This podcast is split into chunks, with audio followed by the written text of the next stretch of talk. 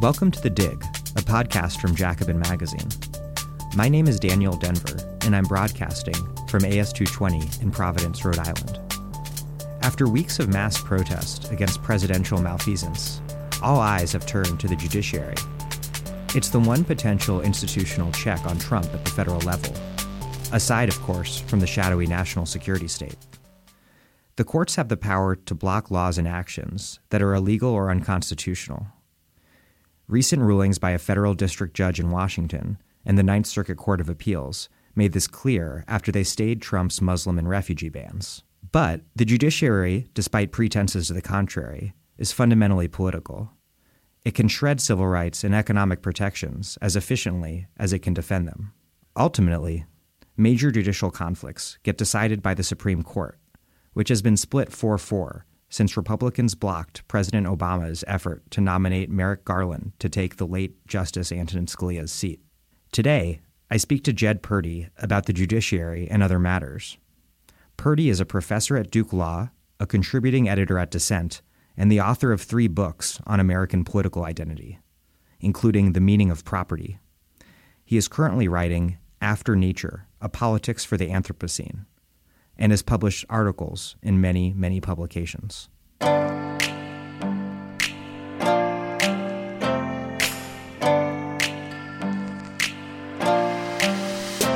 Jed, welcome to The Dig. Thanks, Dan. Trump's nomination of Neil Gorsuch was, like his choice of Mike Pence, a payback of sorts to the mainstream right, which was initially quite hostile to him. But despite Trump's unique bizarreness, there's nothing at all friendly about more ordinary Republicans. What does the Gorsuch nomination signal politically, and what might his impact be on the court?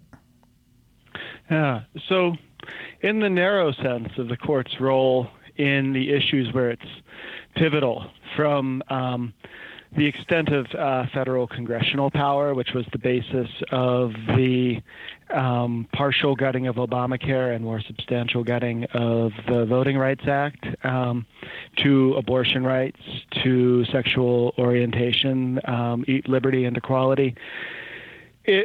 Gorsuch going on the court wouldn't make that much difference because he would be replacing Antonin Scalia, who was very far right on all of those issues. Gorsuch also identifies as an originalist, which Scalia did. So even in that respect, there would be a fair amount of continuity. For people who are concerned with the court's role as a political institution, the much more significant questions would begin if Trump had the opportunity to appoint a second justice. And then, of course, there's a very substantial question in the background about what attitude to take toward the fact that this is the seat that Mitch McConnell's Congress held open. After Justice Scalia died, President Obama nominated Merrick Garland to take his seat, and Republicans refused to take it up for consideration, which was contrary to all historical precedent that I'm aware of. What do you make of the politics of what Republicans clearly successfully pulled off in terms of keeping the seat open so that they could appoint someone? And how do you think Democrats should now respond? There's a lot of talk about blocking Gorsuch because it wasn't Trump's seat to fill. And then there's a lot of talk about Republicans eliminating the filibuster if they do that. What do you make of what's at stake and how that might play out? I find myself a little bit of two minds about all of this.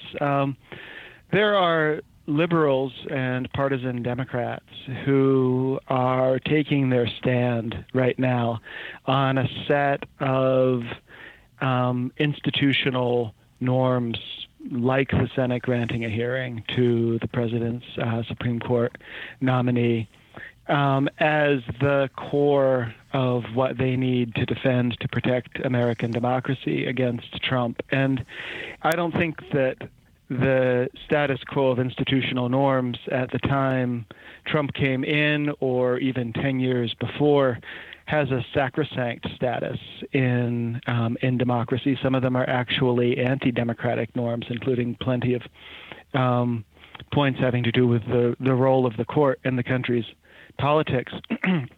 At the same time, I think it's fair to say that the Republican right has been engaged in a systematic enterprise of constitutional vandalism and norm vandalism for more than a decade, really starting with the Clinton impeachment, the series of shutdowns and shutdown flirtations, the default threat, and the refusal to consider Garland was of a piece with that larger strategy. I think a strategy of defying norms, if you think issues of non-negotiable principle are at stake, is totally appropriate. And plenty on the right seem to have persuaded themselves, or at least persuaded their base, that that was true in the last year of Obama's administration. But I think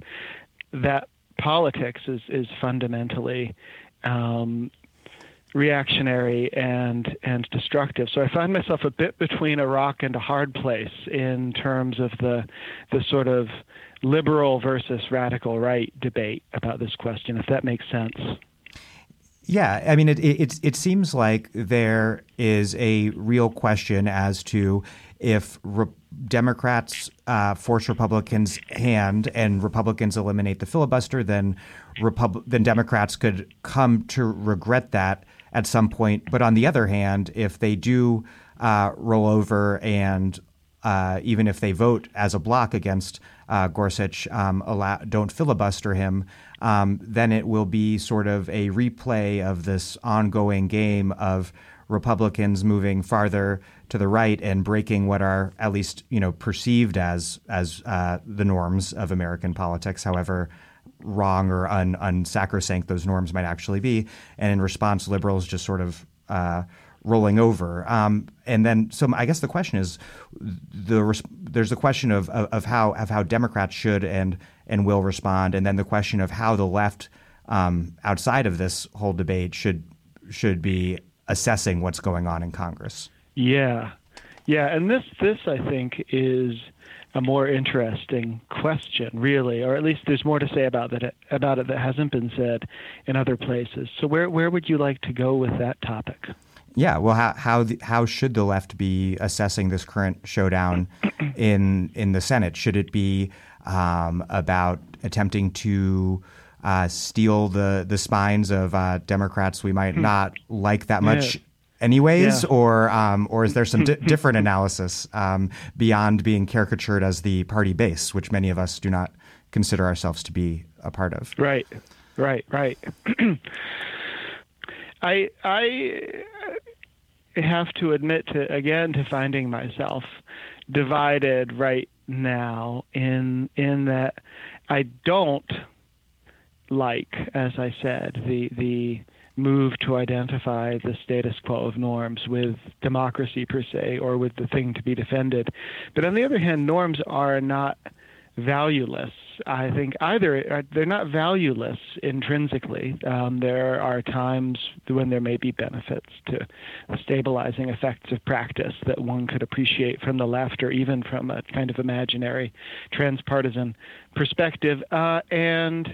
And they may be valuable strategically as well. And if you think that there are real respects in which Trump represents radicalization and intensification of the danger of the American right, which I think is true, despite not accepting the idea that he's sui generis in every respect relative to the long history of far right and crypto racist Republicans, going back at least to the Liberty League, Barry Goldwater, in many respects, Ronald Reagan. Nonetheless, I think there's a lot to be said for saying that one of the things the left has to want is to see him broken, and to see him broken by whatever means are available, very much including the defense of norms that might impede his tactical progress. So I think any defeat for Trump is a good defeat. I would like to see the opposition to Gorsuch from the left not fall on the line of defending the norm that this was Barack Obama's seat to fill, but rather raising the set of substantive questions about what the hell a Supreme Court ought to. That sentence is falling into a rant. Rant away. I was going to lose my syntax though. Rant good, syntax is also good. The role for the court that Gorsuch would maintain, take out from Scalia and maintain, is a very destructive one from a left and a democratic perspective. It would deploy limits on governmental power against the expansion of social provision, flawed as the Affordable Care Act was. The gutting of the Medicaid expansion by the John Roberts court was a real blow to the material lives of a lot of poor people and working people in the country. He would weaken ballot access and democratic process of a kind that any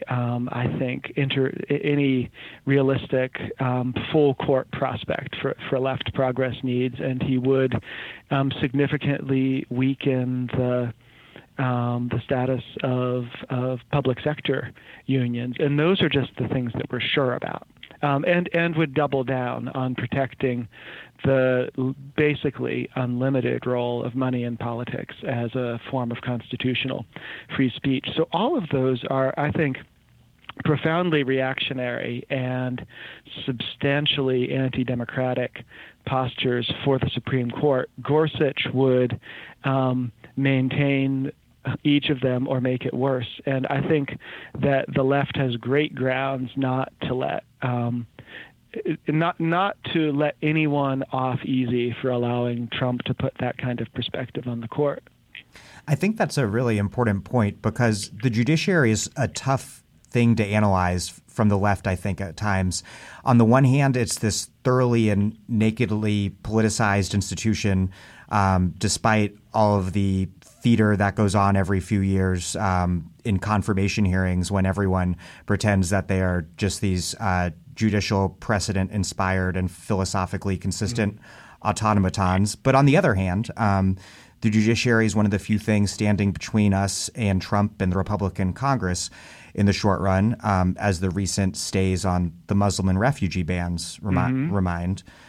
So the power cuts both ways. The judiciary has been used not only to guarantee the right to an abortion and gay marriage, but also to gut campaign finance regulations. Yeah. And in not too long, it could very well be used to decimate public sector unions. It seems like you're suggesting that the left, the way that we should differ from liberal analysis of the judiciary, is in having a more honestly, thoroughly politicized assessment. Is that right? I think that is right. I think that is right. The liberal tendency in discussing the court is to participate in a certain fetishism and mystification of judicial reason, judicial persona, an adoration of the personality of characters like Justices Ginsburg and Kennedy that is really courtly in the old regime sense, and not just in the sense of the Supreme Court in its marble temple. And the liberal tendency too frequently, I'm afraid, is to participate in the jurisprudential game where you pretend that the Constitution just obviously means whatever the centrist branch of the Democratic Party thinks it ought to mean this year, as if that were required as a matter of apolitical intellectual honesty or something. So I think there are two respects in which the left should do better than this. One is the rather straightforward one of admitting to the deeply and pervasively political sources and political consequences of what the judiciary does. And the second is to try in a serious way that is more than tactical to take a view that makes some sense, maybe isn't perfectly consistent. I think perfect consistency may be an impossible standard, but at least makes some sense about the role of a judiciary and especially of judicial review, constitutional review in a democracy.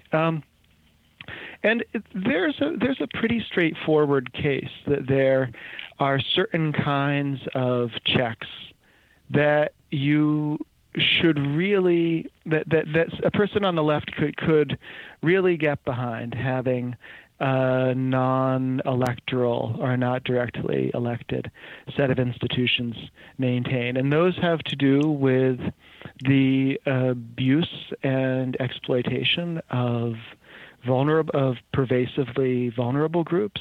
So I think the court's race jurisprudence between the desegregation cases like Brown v. Board of Education and maybe about 1977 when it turned decisively against affirmative action and other race-conscious policies was a very creditable instance of a court working against state majorities and at points working against a national majority on a principle of equal citizenship or equal participation that was predictably going to get beaten up in the political process. I think that that's really salient now with respect to vulnerable legal and religious and national categories, refugees and Muslims, American and non-American, not least.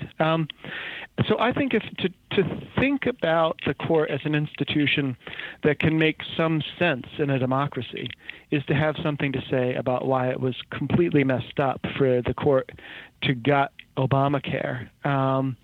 But quite sensible for a court to stand in the way of an executive order that targets a discrete and politically vulnerable population on a very thin rationale. For example, yeah, it seems like the court is always, except in the more banal, everyday statutory construction cases, maybe, but right. But even sometimes then, some of those, yeah. But that the court is always deciding when and when not to step in as legislators of sorts, based on a political rationale. Scalia and other conservatives love to claim that any time liberals on the court step in to defend the rights of marginalized people, that they are substituting themselves, unelected judges, and putting themselves in the place of elected representatives, which is anti-democratic. But it seems pretty selective and hypocritical, the rights assessment there. Yeah, I think it is. There are a few things to say, and I'll come in just a moment to the point that you just made about the way that the current right wing of judges, especially the originalists, but not only, present themselves as the consistent defenders of democracy. I guess the thing I would say sort of leading up to that is that sociologically speaking, there's no getting around the fact that the role of courts guarantees a disproportionate role in government for a certain kind of professionalized elite. That is just a part of what the courts do and always have done, just as a matter of description. It's hard. The other branches are hardly models of egalitarianism, but there's a direct and organic relation between a lawyerly elite and its habitus and the reasoning of the courts. This fact is one of the reasons that the organized right has worked so hard in the last 30 years to colonize that habitus and build a powerful intellectual and political subculture of judicial reaction. Part of that is the modern doctrine of originalism, which, as you said, presents itself as a pro-democratic defense of the people against judges who, if they are not restricted to trying to understand the Constitution in terms of its original meaning will almost inevitably, and the originalists will often say this as if more in sorrow than in anger, you know, just because we're human and we can be tempted, judges will run off and interpret broad terms like liberty and equality to advance their own political or moral preferences. And the originalists say, judges have no business doing this in a democracy, and so originalism stops them from doing it and protects everyone from judicial tyranny. So what's wrong with this? There's a lot. I think on some level, before we sort of go into the details about what's wrong with this, there's a big structural problem with any attempt to make democratic sense of the situation of the U.S. Constitution and U.S. judiciary, which is a problem independent of the ways that economic inequality, money, and other structural problems mess with the system generally. Having a very old constitution that's very hard to revise makes the link between democratic authorization of the Constitution and its contemporary interpretation just exceedingly fraught, and unavoidably injects a lot of interpretive work into it. There's just no way to decide most of the cases that come before the court, whether they're about gun rights or gay rights or money in politics, without lending an enormous amount of meaning to the text that can really only be, as a matter of like the nature of interpretation, that meaning is produced by contemporary effort, even if the judges use historical materials as originalists want them to do. So there's huge interpretation and disputable interpretation that goes into Scalia's decision in 2008 establishing an individual right to possess guns for the first time in the history of the federal Constitution, well over 200 years on. There's a tremendous amount of interpretive work about the nature of democracy, the nature of money, and the nature of speech. None of it contained in the original materials for the document or sense of the document in the money and politics cases. And so on. So it's a kind of impossible promise that they give, and they have the political space in which to make that impossible promise, partly because this is a pretty hard system to make sense of, because as I said, the Constitution is so old, so hard to change, and yet in the hands of the courts, perennially involved in so many political questions. And originalists always say, well, it's a sad coincidence maybe, or just a coincidence that our original reading of the Constitution, if it tends to benefit whites, men, and the wealthy at the expense of poor people, women, and people of color. But is originalism more than just a nakedly political economic function? Is it an ideology that the people who profess it sincerely hold? So I'm quite confident that there are many people who sincerely hold it. Of course, there are many people who sincerely hold all sorts of crazy and pernicious beliefs. So that just tells you that jurisprudes are like other true believers in the quality of their belief. I think the complexity of it is that no one ever comes to a theory of how to interpret the Constitution in a political vacuum. No one comes there, virtually no one comes there, out of a theory of what law is, or a theory of what interpretation is, or a theory of how democracy works. They come there because they don't like Roe v. Wade, which was the basis, it was the occasion for the political ferment that generated a lot of originalism. Or they don't like the court's voting rights jurisprudence, which, although it's not great these days, got a lot better in the 1960s when the one person, one vote rule was established in a meaningful way for the first time. And conservative jurists strongly objected to that and said it was no part of the original vision.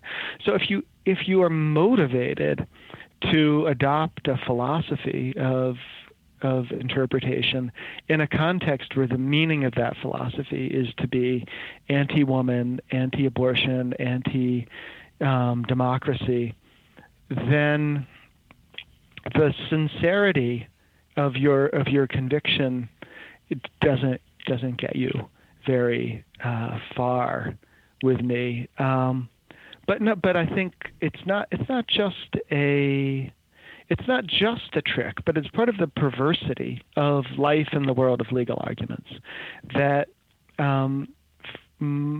theories of interpretation may be very sincerely held and yet may also be in some way tricks. In some ways, believing them too strongly just helps people to trick themselves into believing that they're doing less interpretive work than they're doing when they make their judgments or defend their judgments. For example, how on earth do you get, speaking of white and black or white and non-white, how do you get the view that the Constitution's guarantee of equal protection under laws invalidates affirmative action or race-conscious school assignment policies or any other very standard early 21st century center-left policy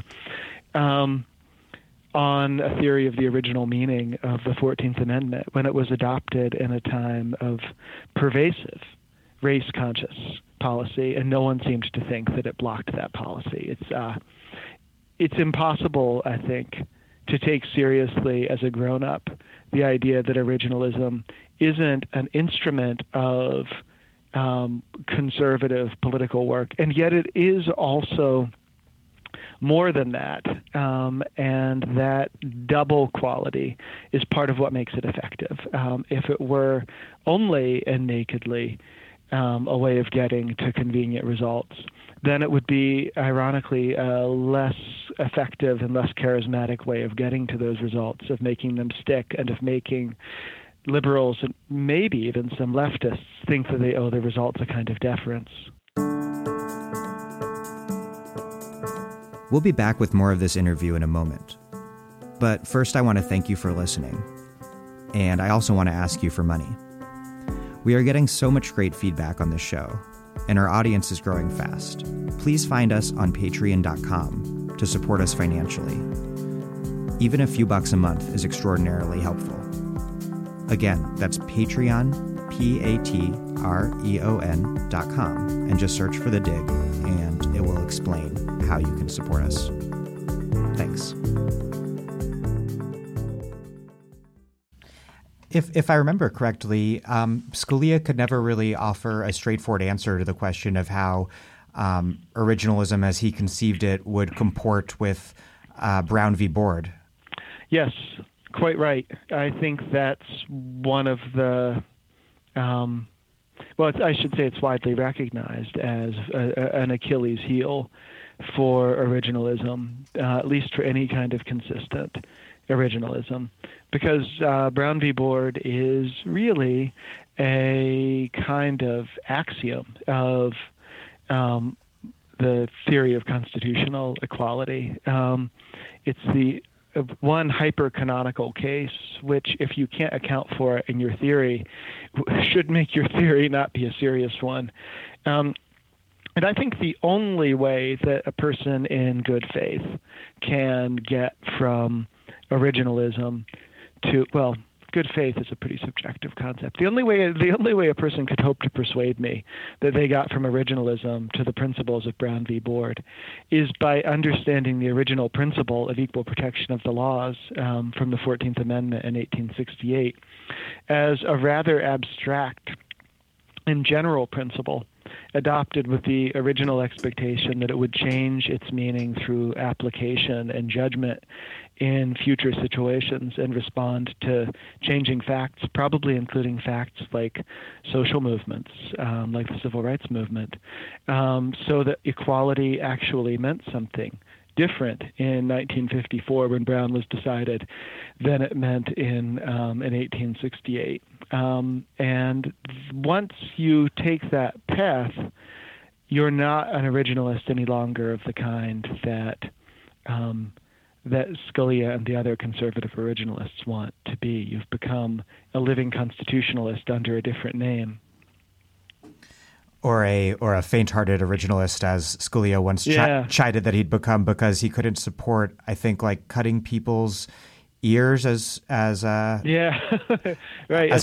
under fine under cruel and unusual punishment, nailing people's ears to posts or something like that.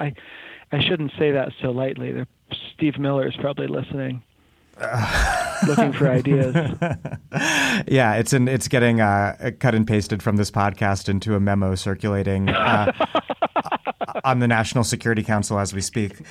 I want to talk to you about another piece of conservative jurisprudence that has gone hand in hand, but it is not entirely related, I don't think, to originalism, which is how conservative judges and legal scholars have expanded the meaning of the First Amendment in recent decades to protect big business in the name of free speech. Citizens United obviously is the big example, but you've written that there's a broader shift underway. Can you explain what that shift entails and where it could lead in the future if we get not only back to a 5-4 conservative court, but a 6-3?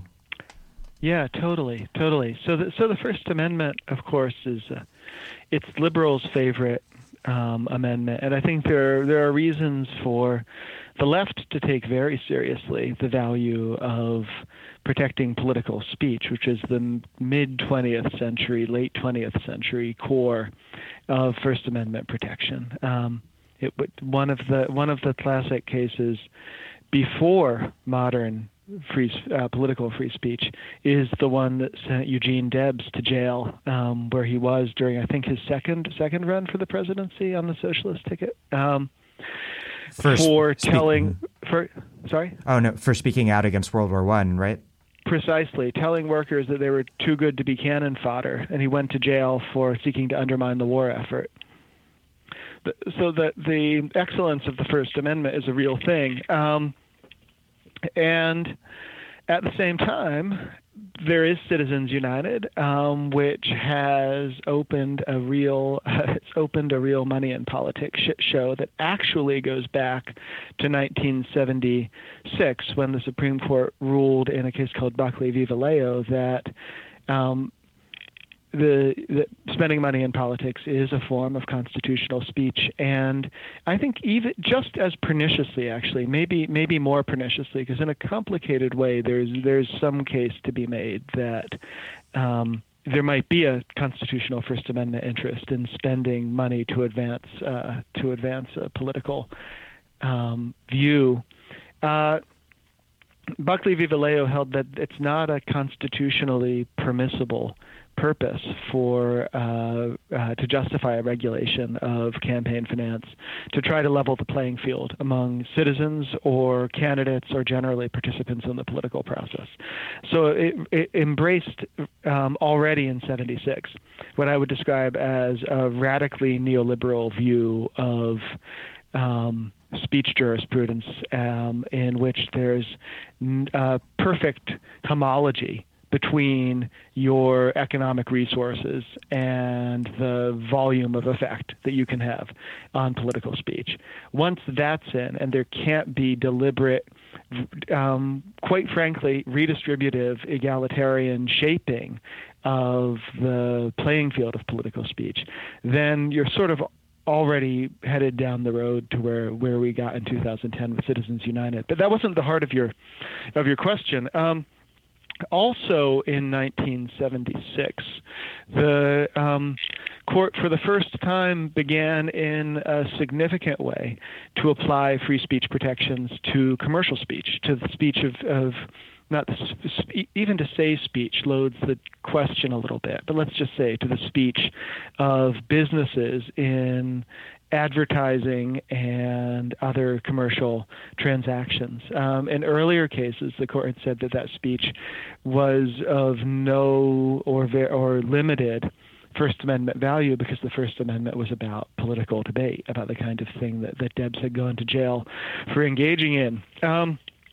And although the particular 1976 case where this was decided was a kind of plausible situation, pharmacists in Virginia were being prohibited from advertising drug prices, and this meant that there was a lot of variation in prices across the state, and lots of people were paying more than they would have for their prescription and other drugs, more than they would have had there been advertising. So it had a certain local egalitarian effect, which probably made it more palatable to the. I think it was something like an 8-1 decision, but it really took off.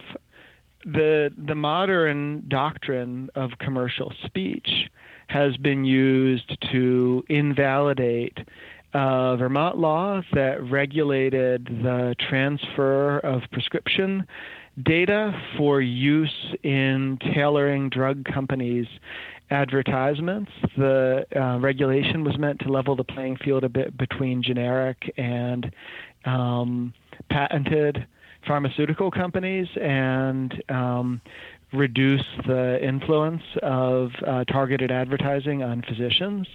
And the court treated the transfer of data and the advertising of drugs as speech in the core First Amendment sense.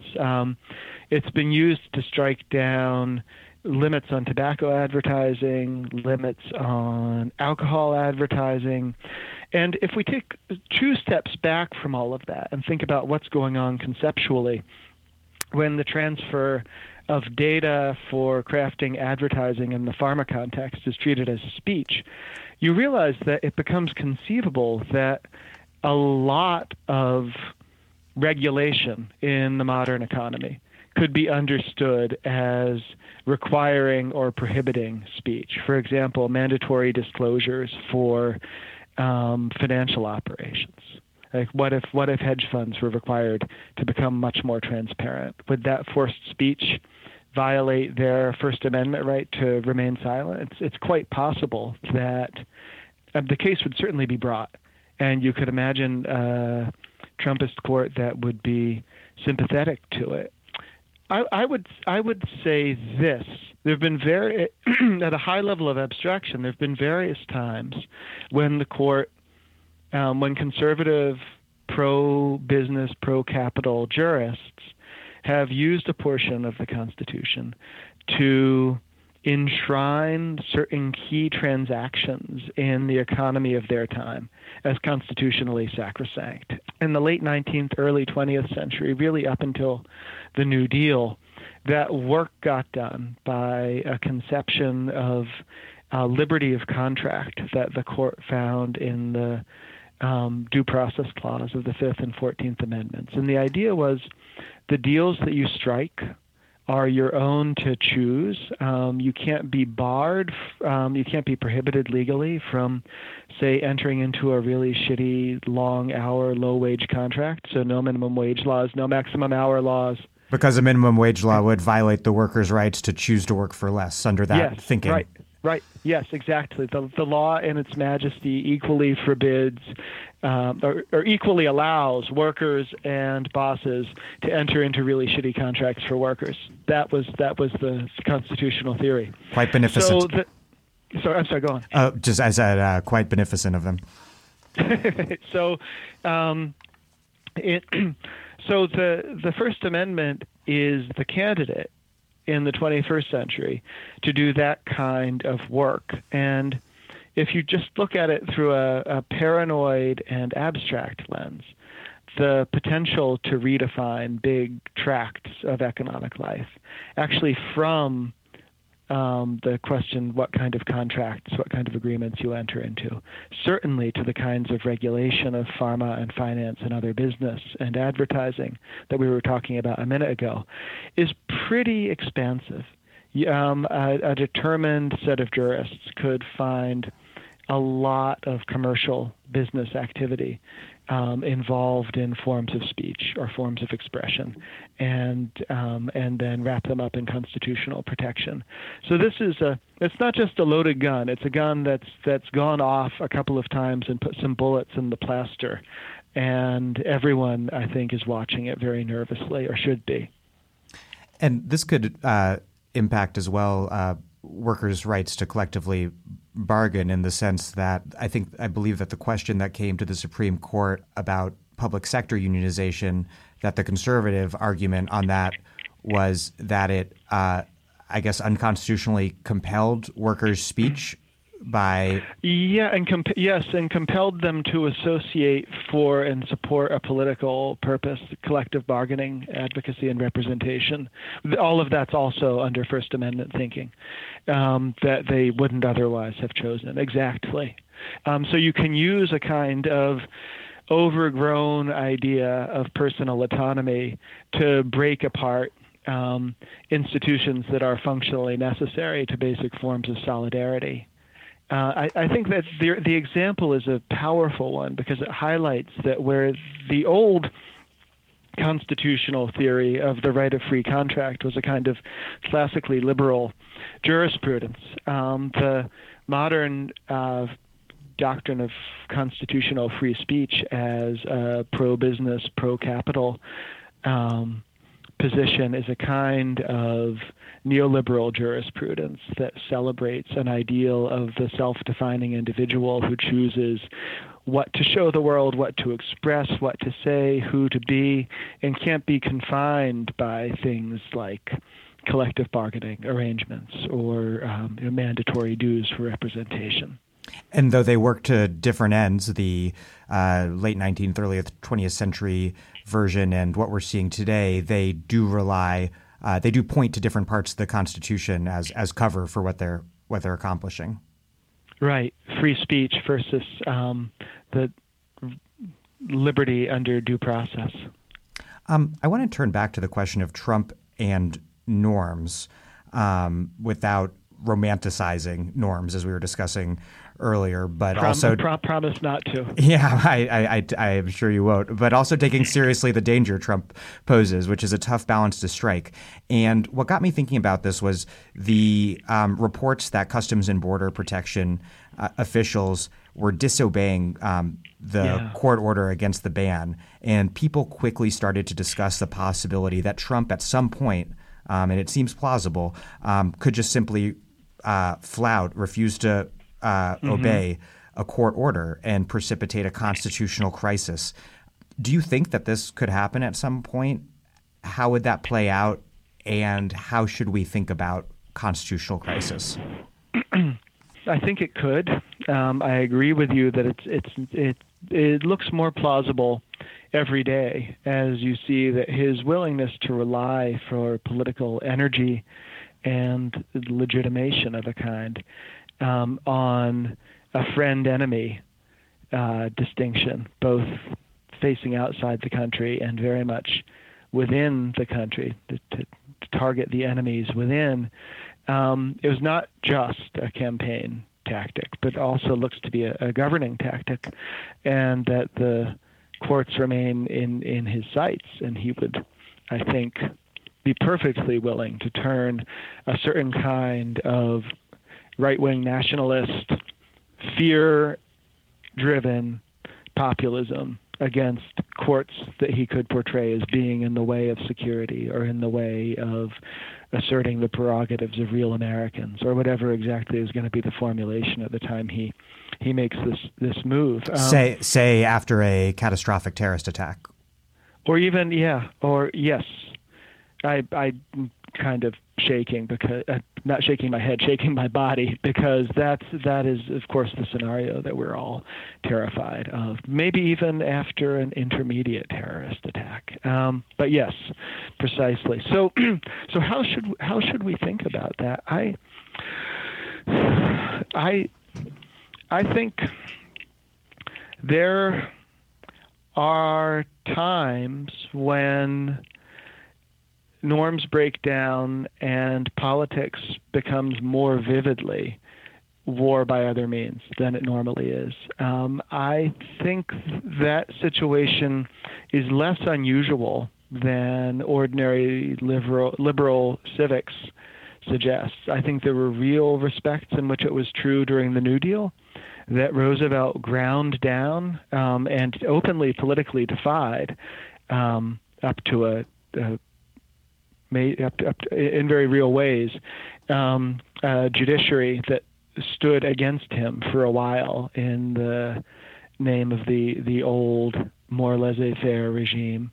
I think there were real ways that in the civil rights era, the federal government and the civil rights movement, once they were working on the same side decisively from the early 60s on, ground down a form of resistance in the South that understood itself to be constitutional resistance, that believed that it was facing overreaching federal power, and that had to be broken. I give these examples because I have the impression, not unique to me, that people around Trump, like Bannon, are perfectly happy to try to break their opposition and to grind down the norms that their opposition will rely upon. And in that respect, they do want to take politics somewhat closer to war in a way that was very far from the political instincts, let's say, of Barack Obama or Bill Clinton, or really, certainly from the first Bush. We probably don't need to go into elaborate comparative measurements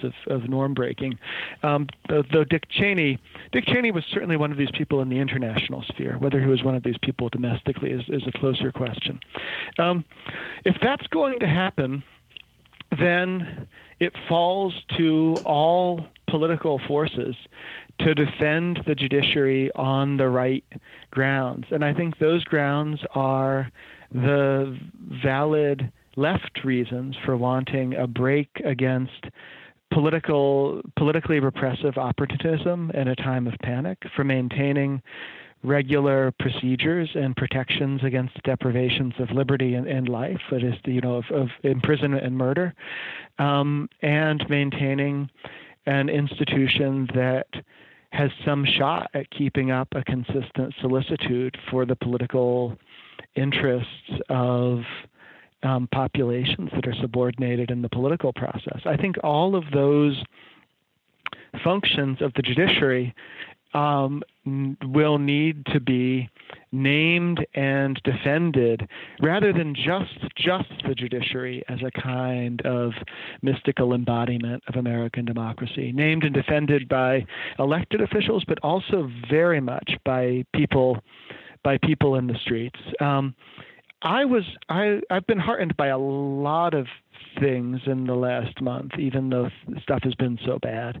And one of those was the rush to the airports, which, although it wasn't just spontaneous, was partly spontaneous and massive on the announcement of the executive order that some border guards are now lawlessly maintaining, even though it's enjoined. Because I felt that people had a sense, I'll be a little more concrete, but as we were rushing out to our airport, I didn't have time to make a sign. So I grabbed my constitutional law casebook, which I teach from, which is a 9-pound bright red battleship, and I just held it up. A lot of people with a lot of different center to left of center kinds of starting points were really happy to see it. I think there was some sense that many of the people shared that part of what they were doing there was, and absolutely what it needed to be, humanitarian and left solidarity with people who were being vilified and targeted. But there was also some idea of constitutional fairness and legitimacy that viscerally felt like it was getting threatened, and that was part of what people were hurrying to defend, partly because it's integrally linked with those more substantive humanitarian and left solidarity values. So I think there's going to have to be a lot of that. I think, ironically, a liberal might think, but I think ultimately not all that ironically. If the courts are attacked, then one of the many things that some people on the left are going to need to do is to go out into the streets in a show of what I hope is peaceful and forced to in solidarity with them.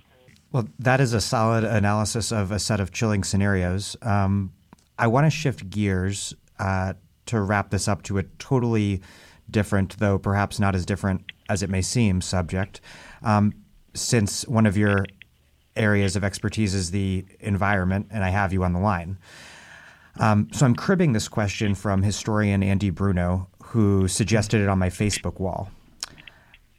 How can the left develop an environmental politics that is sufficiently detached from growth in a way that neither past socialist experiments nor social democracy have been, while at the same time avoiding the misanthropy and disregard for social justice that characterized some of the anti-growth environmentalism of the 1970s? Well, that's a perfect question.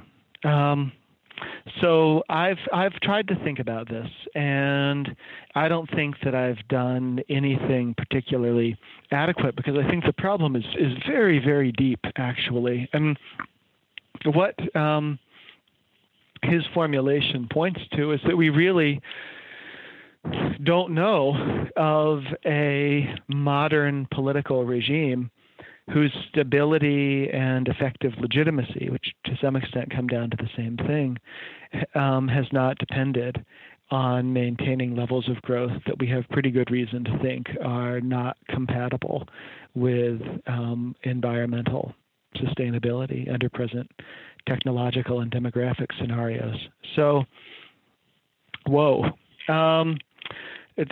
When you say it's implicit that modern liberal capitalism is totally failing on that front, and when you observe that neither socialism nor social democracy succeeded, you've pretty much run the table, and everyone is failing at a basic structural level by this standard. So, yeah, exactly, and your woe, I'm worried, is signifies well, yeah, we're somewhat fucked. I mean, that seems like a reasonable thing to fear. How do I think about this in very fragmented and partial ways? One is that it's small. It's very small compared to the scope of the thing. But people who do identify politically in some measure with environmentalism, which I do, I think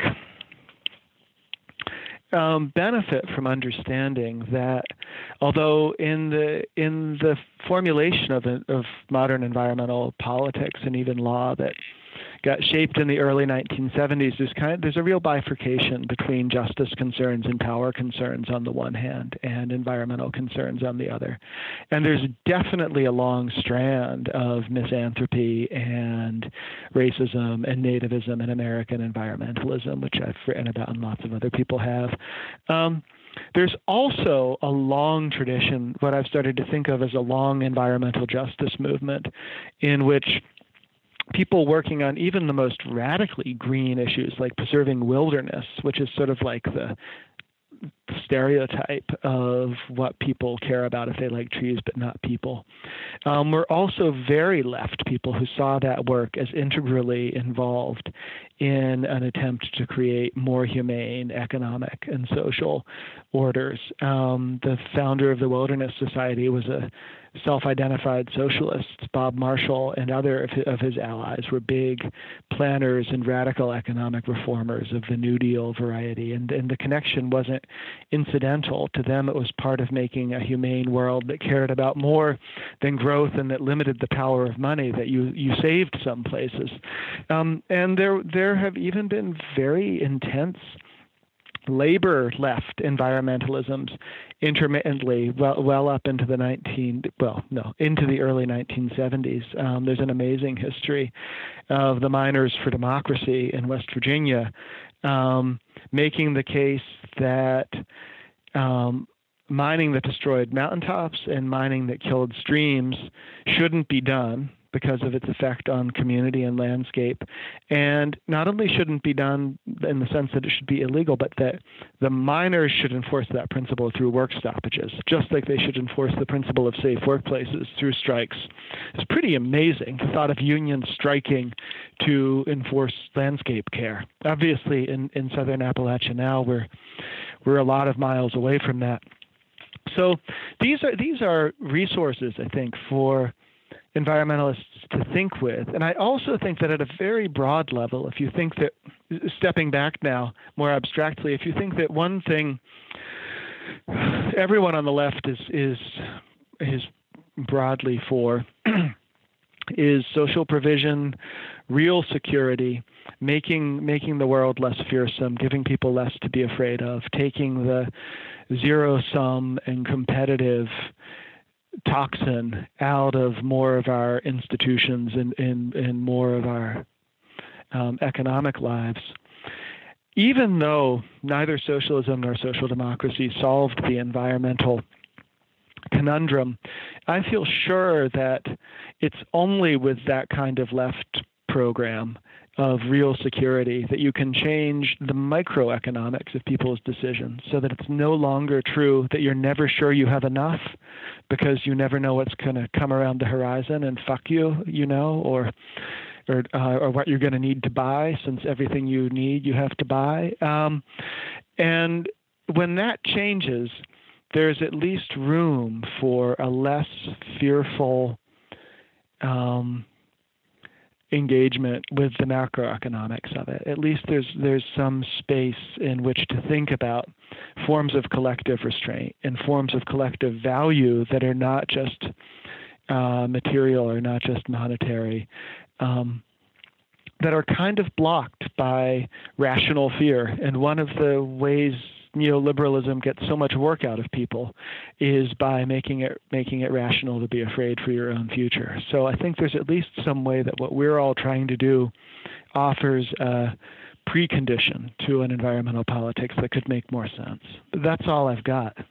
Well, that's almost as good as hope. That's going to be my new T-shirt. That's going to be my new T-shirt. I'll take the half loaf. My last question. I want to try to bring things full circle to the degree that I can accomplish this, and take it back to Trump. He obviously, it's been noted widely, came to power in part because of economic crisis, racism, the endless war on terror.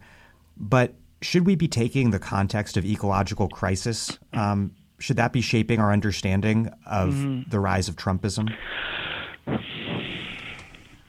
There's a tremendous amount of denialism in Trumpism. Denialism about the structural drivers and the scale of the changes that have eviscerated a lot of forms of work and a lot of communities. Denial about the change in the way the country looks and who's here and what that means, and a wish to wave those things away that starts out as nostalgia and then potentially becomes violent as it gets frustrated. One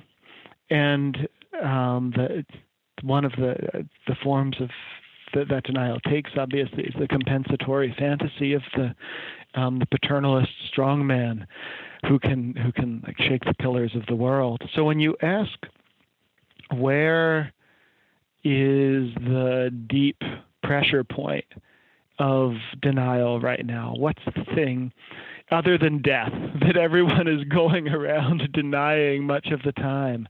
I would say there's a pretty good case that we're denying that the world is shaking itself apart under the pressure of climate change and all the other ecological disruptions that it stands in for. And the fact that this is a denialist administration on point of climate that's made the embrace of old fuels, old destructive fuels, almost iconic, like it's the Detroit metal of the American political imagination. Like if we all had 8 cylinders and got 8 miles to the gallon again, then we would really feel great. I think there may be some deep way that climate denial is implicated in all these other kinds of denial, but it might just be that it seems that way to me because it has a kind of poetic appeal, and it puts so many of the things that I care about and worry about together. Jed, thank you so much. Jed, what a pleasure. Seriously, thank you for it.